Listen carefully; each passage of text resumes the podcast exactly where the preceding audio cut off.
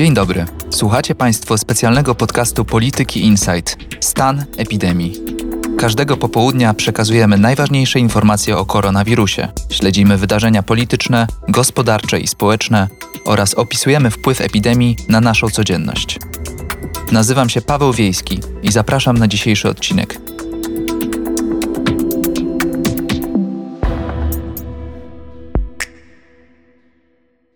Jest czwartek, 23 kwietnia. W Polsce odnotowano ponad 10 tysięcy osób z potwierdzonym pozytywnym wynikiem testu na koronawirusa. Ponad 400 osób zmarło. Na świecie jest ponad 2 miliony 600 tysięcy zachorowań i ponad 180 tysięcy zgonów. Liczby zmieniają się szybko, a aktualne informacje dotyczące Polski znajdziecie Państwo na stronie gov.pl ukośnik koronawirus. Samorządowcy dostali mail, w którym Poczta Polska domaga się spisu wyborców. Autorzy wiadomości powołują się na artykuł 99 drugiej tarczy antykryzysowej, według którego operator powinien otrzymać dane od samorządów, jeżeli są one potrzebne do przeprowadzenia wyborów. Podobne żądania wysuwają wojewodowie, np. wojewoda opolski Adrian Czubak, który wczoraj wysłał pismo do wójtów, burmistrzów i prezydentów. Prezydent Opola Arkadiusz Wiśniewski już zapowiedział, że nie wykona polecenia wojewody. Szanowni Państwo, jako samorządowiec z ponad 20-letnim doświadczeniem, prezydent miasta wybrany w wolnych i demokratycznych wyborach, bezpośrednio przez mieszkańców, czuję się zobowiązany powiedzieć nie poleceniu wojewody. Wydanie ponad 100 tysięcy adresów zamieszkania i PESELi mieszkańców miasta firmie pocztowej stanowiłoby rażące naruszenie prawa i interesu tych mieszkańców. Inni samorządowcy również zapowiadają, że danych nie przekażą. Włodarze argumentują, że w rzeczywistości nie ma podstawy prawnej, która by ich do tego zmuszała. Dyrektor Biura Związku Miast Polskich Andrzej Porawski opublikował pismo, w którym stwierdził, że poczta żąda sporządzenia nowego rodzaju rejestru, do czego wspomniany artykuł 99 samorządów nie upoważnia. Z kolei Państwowa Komisja Wyborcza napisała do komisarzy wyborczych, że dane mogą zostać przekazane pod warunkiem, że są potrzebne do organizacji wyborów, a wniosek o ich udostępnienie zostanie elektronicznie podpisany. Unijny komisarz do spraw sprawiedliwości Didier Reinders stwierdził, że sprawą wyborów w Polsce powinna zająć się Rada Unii Europejskiej w ramach procedury z artykułu 7 Traktatu o Unii Europejskiej. To ten sam artykuł, który w grudniu 2017 roku Komisja Europejska uruchomiła wobec Polski za naruszenie praworządności. Bruksela mogłaby się zająć wnioskiem już na kolejnym posiedzeniu Rady do Spraw Ogólnych. Procedura artykułu 7 może doprowadzić nawet do odebrania Polsce prawa głosu w unijnych instytucjach. Musiałyby się jednak na to zgodzić wszystkie państwa poza Polską, co dziś wydaje się mało prawdopodobne.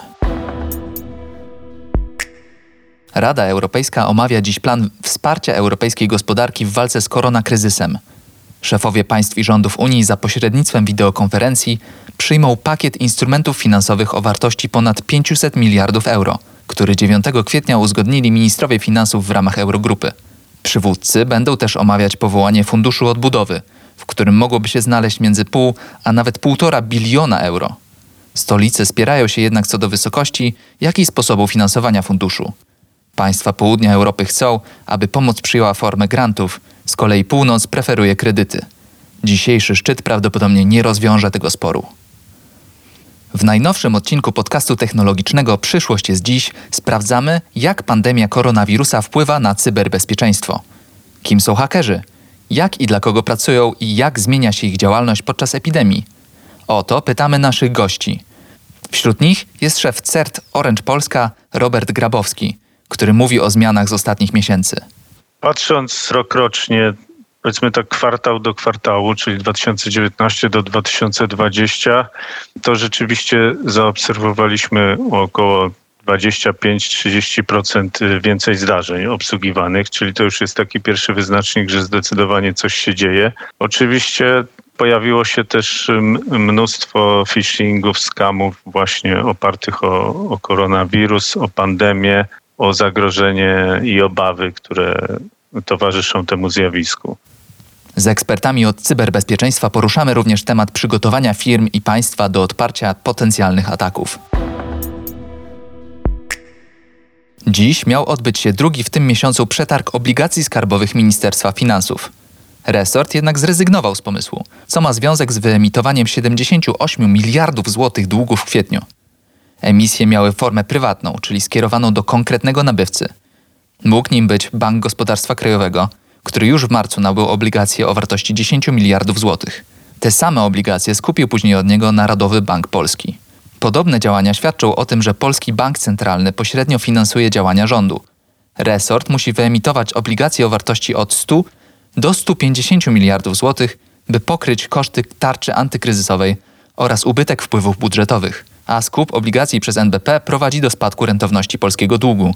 W czwartek na rynku wtórnym rentowność 10-letnich obligacji skarbowych wynosiła 1,32% i była najniższa w historii. Niska rentowność pomaga ministerstwu, które zapłaci niższe odsetki od pozyskanych środków. Wicepremier Jadwiga Emilewicz miała dziś podać szczegóły kolejnej odsłony tarczy antykryzysowej, ale w większości usłyszeliśmy powtórzenie informacji sprzed dwóch dni. Wśród zapowiedzi jest m.in. fundusz dopłat do odsetek kredytów. Emilewicz zapowiedziała również wprowadzenie przepisów, których celem będzie ochrona polskich firm przed ewentualnym wrogim przejęciem zagranicznych podmiotów, głównie spoza Unii Europejskiej. Nie chcielibyśmy, aby te firmy dziś stały się inną, cudzą własnością. Wprowadzamy zatem rozwiązania, które sprawią, że przejmowanie tych firm będzie musiało być notyfikowane przez podmiot publiczny, w tym przypadku Urząd Ochrony Konkurencji i Konsumenta. Są to rozwiązania podobne, jakie kilka tygodni temu zostało przyjęte w Niemczech.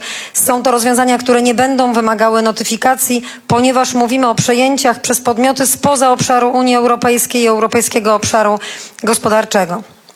Tworzymy e, katalog e, branż, które, czy też katalog dziedzin, które są, które określamy jako dziedziny strategiczne dla interesu państwa i w obszarze ustawy o właśnie o strategicznym interesie e, państwa poruszaliśmy się tworząc te przepisy.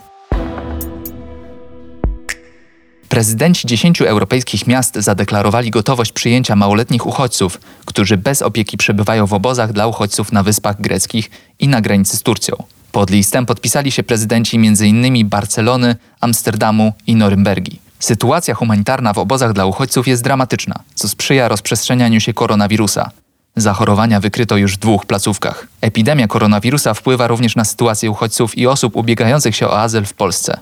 O szczegóły zapytaliśmy Dominiki Michalak z Fundacji Ocalenie. W związku z tym, że zamknięto granice, e, to zmieniła się sytuacja osób, które chciałyby się w Polsce ubiegać o ochronę międzynarodową, albo też osób, które są zawracane do Polski zgodnie z porozumieniem dublińskim, ponieważ tutaj na początku złożyły wniosek o status uchodźcy, mamy doniesienia e, o tym, że przekazania z Niemiec głównie e, do Polski nie są w tej chwili realizowane. Staramy się ustalić również, jak wygląda sytuacja, jeśli chodzi o przyjmowanie wniosków o status uchodźcy.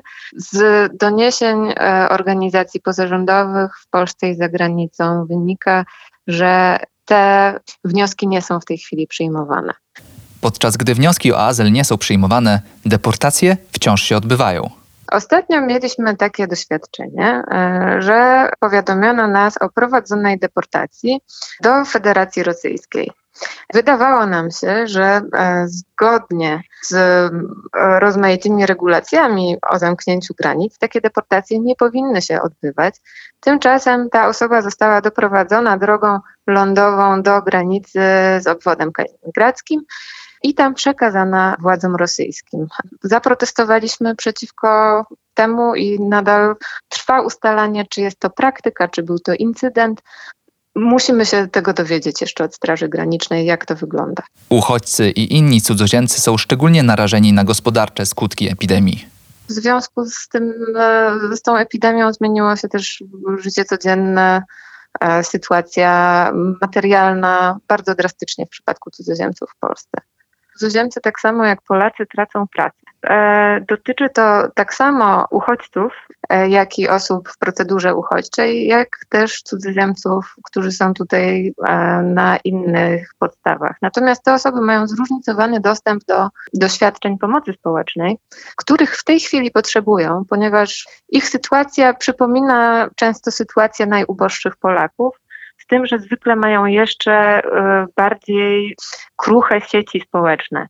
To są osoby, które zwykle nie mają tu dalszej rodziny ani znajomych, którzy w tej sytuacji mogliby im, nie wiem, pożyczyć pieniądze, wesprzeć jakoś, pozwolić im na przemieszkanie w sytuacji, w której e, okazuje się, że nie są w stanie opłacić czynszu i muszą się wyprowadzić.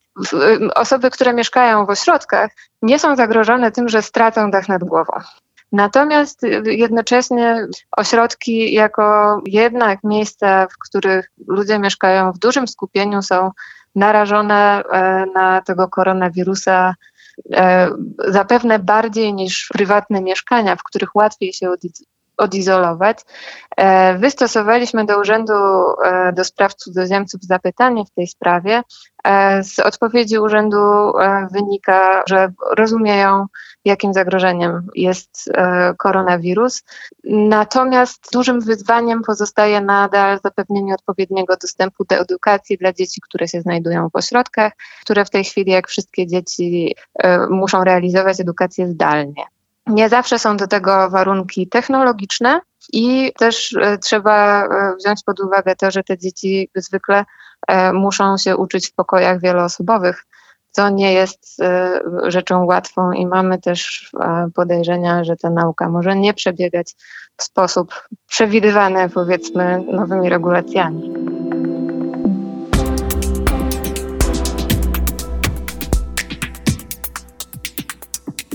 Na dziś to wszystko. Zapraszam na kolejny odcinek już jutro. Nazywam się Paweł Wiejski, a dzisiejsze wydanie przygotowali ze mną Ryszard Łuczyn, Piotr Sobolewski i Karol Tokarczyk. Autorkami oprawy graficznej są Małgorzata Gryniewicz i Joanna Pamuła, a oprawę dźwiękową i muzyczną przygotował Maciej Kurczewski. Katarzyna Szajewska zaprasza naszych gości i zajmuje się promocją podcastu.